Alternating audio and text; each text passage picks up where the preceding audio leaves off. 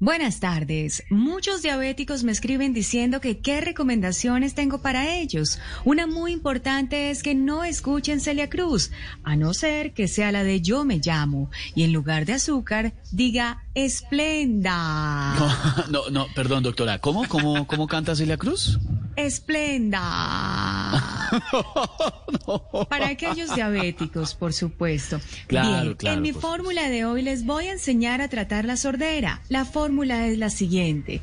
Atención, papel y lápiz, por favor. Tomen atenta nota. Acá estamos listos, ya estamos ¿O pendientes, no? doctora. Mejor se las mando escrita, porque igual no la van a escuchar. Feliz ¿Cómo? tarde para todos y muchas gracias. Chao, doctora. No, y sí, nos salió, se nos salió por la tangente hoy.